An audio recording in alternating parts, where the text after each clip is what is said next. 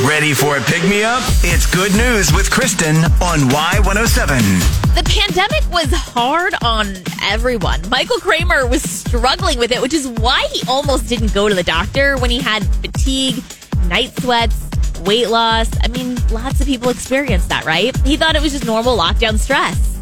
But he did go to the doctor, and the blood test revealed he had hepatosplenic T cell lymphoma. It's a very rare cancer.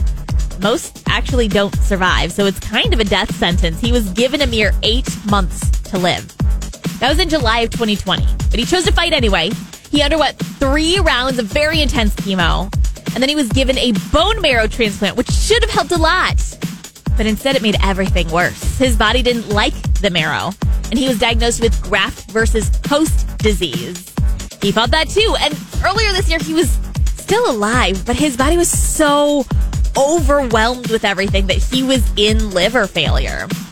In June, he started another treatment that immediately took and made his life so much better. And he decided to take that moment to create a community for others battling cancer.